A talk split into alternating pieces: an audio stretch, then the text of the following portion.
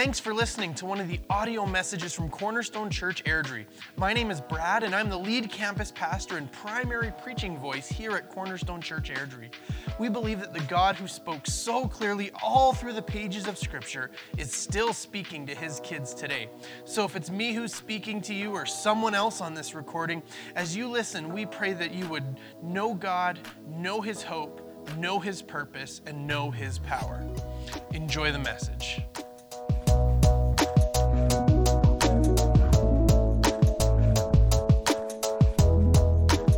Today, we're going to be looking at Luke chapter 1, if you'd like to follow along in your Bible. Um, today, we're going to start our new Christmas series, Rediscover Christmas. And what we're going to be looking at over the next couple of weeks, leading into Christmas Eve and even into Christmas Day, is this idea of rediscovering what Christmas means to us and rediscovering what, what it's like to, to understand Christmas in, in, in a deep internal context, to, to have Christmas bring out some things in us again.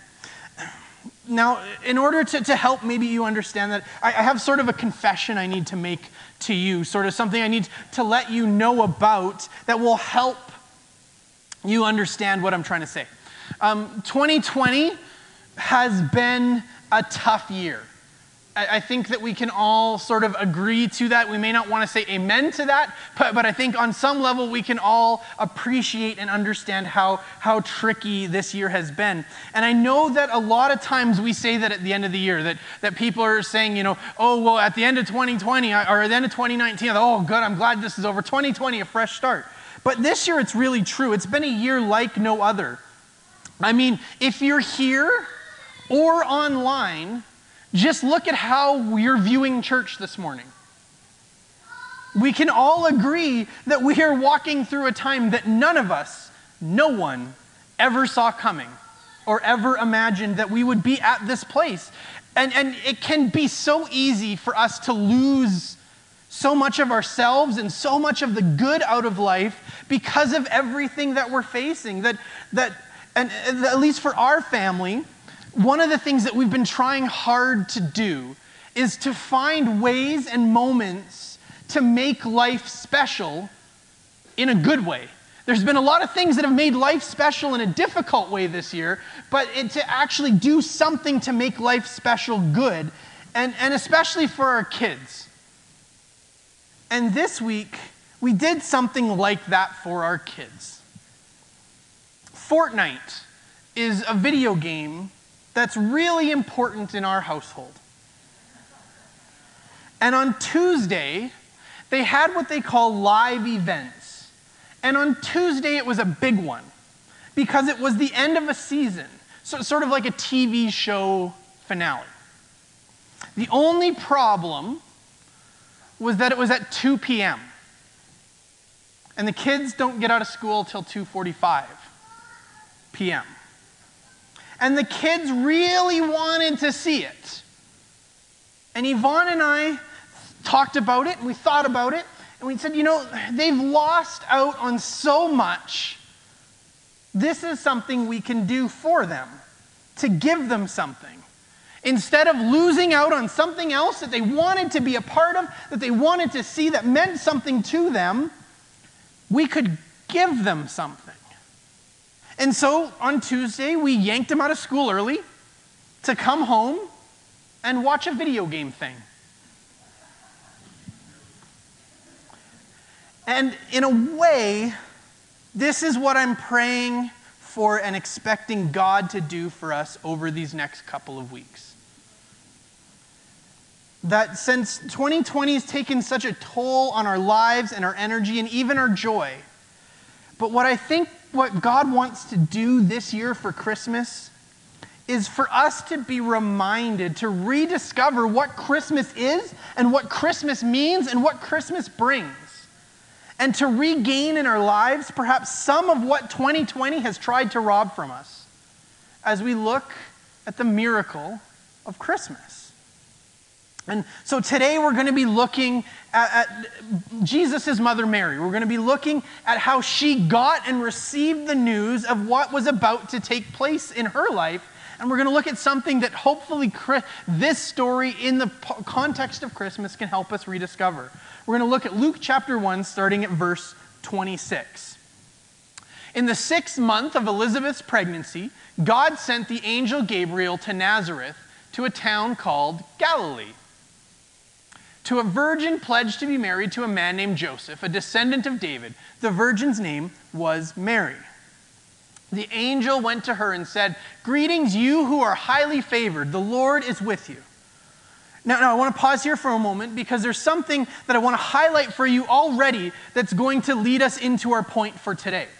What I, want, what I want to unpack for you just really quickly is the word that's used here favored. But the word that's translated here is this word in the Greek. it's charis. Is, charis is, is how, you, how you would say it in English if you were trying to speak Greek. Um, but the word that's being used here is that. And what this word means is grace. Depending on your translation, most will say favored, but some may say the grace of God is upon your life instead of highly favored. And what's really being said to Mary is, is this Mary, there is a grace on your life to be able to receive this invitation. Meaning, you are, are favored, Mary, but it's not because of who you are, Mary, but because God has chosen you. And, and why this is important is because it tells us that it's not Mary that made a way for Jesus to be born. It's that God made a way for Mary to carry his son. It's important because it's not the person that makes the miracle. It's important because the angel could show up to any of us at any time and say the same kind of thing Greetings, highly favored one. You are highly favored because God has chosen you, because when God calls you, God gives you the grace for the calling. It's not the person that makes the miracle. Mary couldn't carry Jesus because she was so special. She wasn't favored because she had achieved some kind of level, but she was favored because the favor of God, the grace of God, was on her life. But Mary is, is, of course, understandably shook by this news and confused and concerned because as, as these waves of realization that are hitting her, all of these news, she, she, verse 29 tells us that she was greatly troubled at the, these, at the words, at his words, and wondered what kind of greeting this might be. You see, I mean, obviously, this isn't a little news. This is huge news. It's literally going to upend and change everything about her life, her future. Nine months from now, she's going to be a mom. Now, we don't know what Mary wanted to do for her life, what her life plan was going to be, but now the biggest interruption imaginable is taking place in her life. That there is, a, there is not just something that's going to happen, but there's something that's going to happen that's going to affect every single day of the rest of her life, every day moving forward for her entire life. Every single relationship she has is going to be affected by this. She is engaged. This is going to have an effect on her engagement. She is pregnant. That's going to matter to him. And in fact, in Matthew chapter 1, we see that it really does. Joseph the, the man she, she's engaged to finds out the news and, and he decides that the best thing that he can do for himself and for her is just to sort of quietly di- divorce her. To leave Mary until the angel shows up to him in a dream. Her parents, her friends, every relationship that she has is about to be put through an incredibly difficult test. Just think for a moment about the couple of things that we know to be true about Mary's life. Nazareth is a small backwater town. In fact, Nazareth is looked at such, a, such, a, such a small town, such a, a joke of a town, it's literally used as a punchline in a joke in Scripture. When, when uh, there's a man named Philip and he's told by his friend Nathaniel that they found the Messiah. And oh, by the way, that Messiah happens to come from, or his name is Jesus, and he happens to come from a place called Nazareth. Nathaniel tells a joke. Nazareth? Can anything good come from? Hold on a minute. I was with you until you said Nazareth. That's impossible. It was such a small town of a joke that when Jesus was crucified, they made to, sure to include that it was Jesus of Nazareth who was calling himself the King of the Jews, as if a king could ever come from a place like Nazareth. Now, if you've ever spent any time growing up in a small rural town, you know that everyone knows everyone and everyone knows everything. And so suddenly Mary is pregnant. And she has this unbelievable story to try and sell people on. That not only is she pregnant, but what she's going to start telling people is that the baby is God's. Good luck. I know that if somebody came in, in our church and said, Pastor Brad, I need to meet with you, I need to, to, to have some counseling, I don't quite know what to do. Okay, well, come and let, let's meet and let's talk. Tell me what's going on. Um, I'm pregnant, and an angel told me it was God's. No, no, it's not. I don't know what you think you're trying to pull, but and so every Mary, this is what Mary's got to try and tell people. And so, how is this going to be received? She's pregnant, but it's not Joseph's baby, but but it's okay because it's God's baby. Inside of this small joke of a town, do you think this is going to go well for her? Mary's future, Mary's reputation, Mary's relationships are all on the line. They are going to be impacted in an almost immeasurable degree by this news. There was going to be shame and labels put on her that she would probably never be able to shake. So, yeah, she's troubled. And, and the angel can tell, so he speaks to her in verse 30. He says, But the angel said to her, Don't be afraid, Mary. You have found favor with God. You will conceive and give birth to a son, and you are to call him Jesus. He will be great and will be called the Son of the Most High. The Lord will give him the throne of his father David, and he will reign over Jacob's descendants forever, and his kingdom will never end. How will this be? Mary asked the angel, Since I am a virgin, the angel answered, The Holy Spirit will come on you, and the power of the Most High will overshadow you. So the Holy One to be born will be called the Son of God. Even Elizabeth, your relative, is going to have a child in her old, old age, and she who was said to be unable to conceive is in her sixth month, for no word from God will ever fail. He unpacks for her everything that's about to happen, everything that's going to happen in her life and in the life of her baby. But I just want to focus for a minute on, on what the angel says in verse 35 when he says, The Holy Spirit will come on you, and the power of the Most High will overshadow you. You see, when we talked about what it meant for Mary to be favored, we, we talked that it meant that she had a grace on her life, that she had God's grace on her life, that Mary wasn't favored because she was Mary. Mary was favored because God said, That's my girl. And because God chose her, He was going to give her the grace that she needed in order to do what she needed to do. You, you see, that God's favor was on her, but the angel says that it's not just that God's favor is on you, but that through the Holy Spirit, God's favor was going to be in her.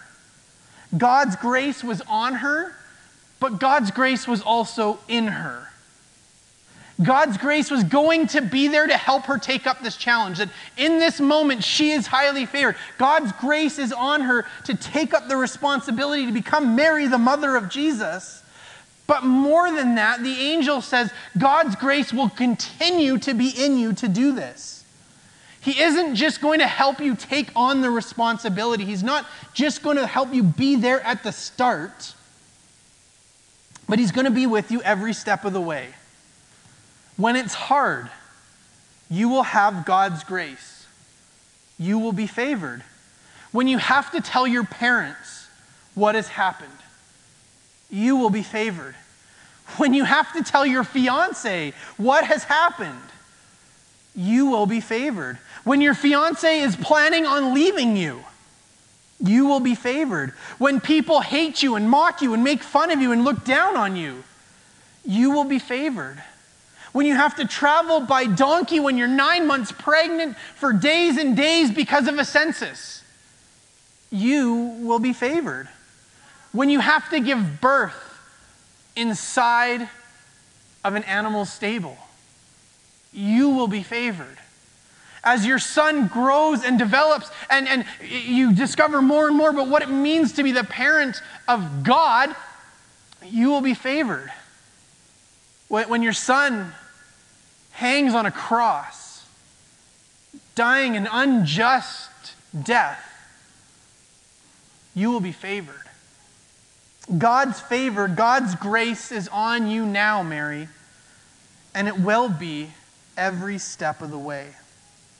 Mary hears what the angel has to say and she steps up and steps into this role. She says in verse 38, I am the Lord's servant, Mary answered. May your word to me be fulfilled. And then the angel left her. More often than not, in our lives, the greatest act of faith that we can have in our lives is really just believing that I heard God say what he said. That the greatest act of faith that we can have in our lives is to hear God speak and just to accept that it was God. We can have God speak to us, but it can become so easy so quickly to come up with all the reasons that we, we didn't don't want it to be God, that it wasn't God, that maybe it was just the burrito I had late last night. We don't want to hear that. It doesn't sound like fun. It's too big, it's too hard, it's too scary. That's too much of a sacrifice. And at this moment, I wonder what Mary's mind was like trying to figure out what's going on and, and why perhaps maybe what's happening wasn't really happening. What, what did I eat? Did I hit my head? Am I hallucinating? Perhaps trying to figure out how this isn't, how this can't be God. Calling me to be pregnant out of wedlock? That doesn't sound like God. Asking me to risk every relationship that I have when I've been trying to be faithful to God? That doesn't sound like God. You know, one of the Ten Commandments says, honor your father and mother. if, I, if this is really God, He's going to bring dishonor on my family. God wouldn't call me to do that. God wouldn't call me to bring shame on my house when I've been told to honor my father and mother. You know, this doesn't sound like God. Maybe this is some kind of temptation.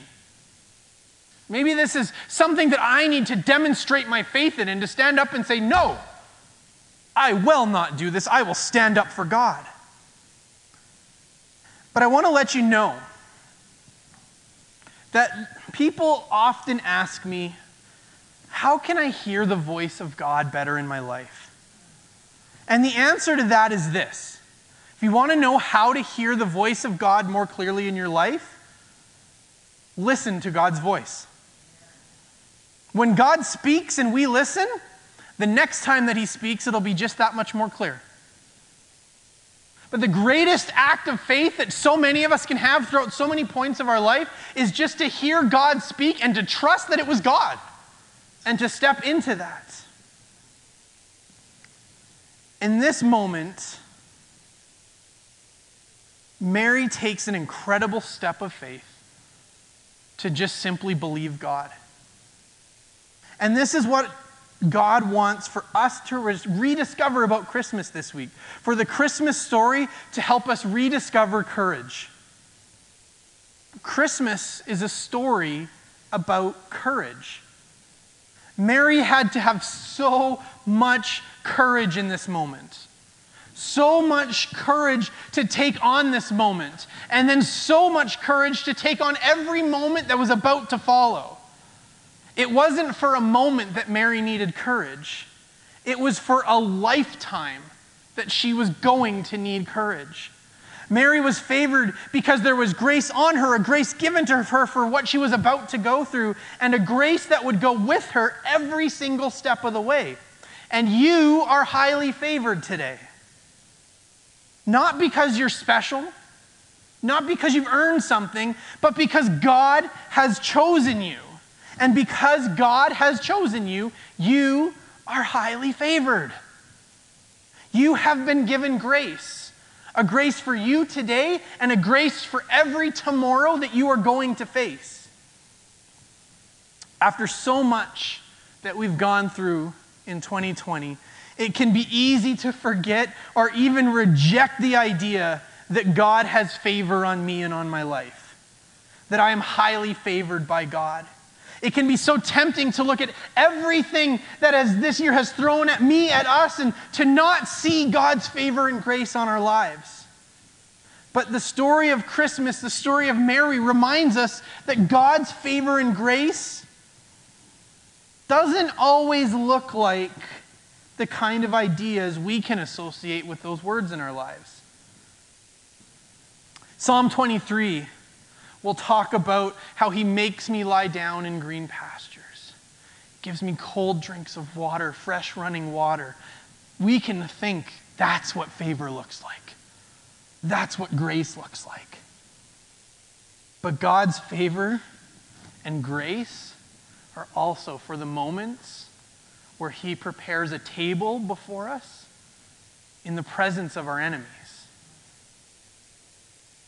It's for these moments where God has called you to become something, to do something that terrifies you, that rattles you to the core, that will change potentially every part of your life, every relationship in your life, everything that you know to be true about this moment right now. God may call you to step into something that throws all of that into question, and you are highly favored. God's favor and grace leads us to the place of courage to face it. It's not the lack of a storm that God promises, it's not in there. If you look through Scripture, you will not find that promise. You cannot find it. You cannot find the place where God says, If you follow me, I will make it easy on you. If you follow me, you will not have trouble. If you follow me, everything will go just the way you'd like it to, and you'll never face challenge or opposition or worry or fear. You will never have any of those things. You will not find that promise in there. But it's a peace that God promises a peace in the storm, a peace in the tension, a peace in the pandemic, a peace in the stress, a peace in the worry. And there is a grace that's on you and there is a grace that's in you. And in 2020, the enemy may have spent an entire year trying to rob you of so much, but God has favor and grace for you.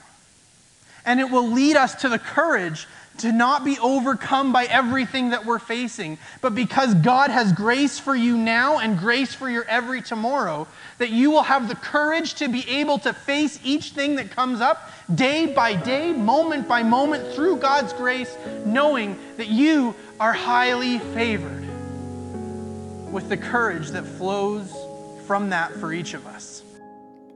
Oh, come, oh, come, Thanks again for listening to one of the audio messages from Cornerstone Church Airdrie. I pray that you were blessed by what God had to say in this message. If you would like to connect further with Cornerstone Church, there are a couple places you can go. First is our website, cornerstonefoursquarechurch.com, and select the Airdrie campus. And some of the best ways to connect with us is through our social media channels. You can like us on Facebook at facebook.com slash cornerstoneairdrie, follow us on Twitter at csairdrie, and on Instagram at cornerstoneairdrie. If you'd like to connect with the pastoral team at Cornerstone, you can do that again through our website, cornerstonefoursquarechurch.com. Click on the Airdrie campus, then click on the About Us on the main menu, and then one last click on our campus pastors. You can also subscribe to our podcast on iTunes and get new messages delivered directly to you. We are so thankful to be able to share the gospel message of Jesus Christ with our community in Airdrie and with you today. At Cornerstone Church Airdrie, we are a family not by blood, but a family that's been bought by blood. And that family includes you. We follow Jesus together. As family, we go.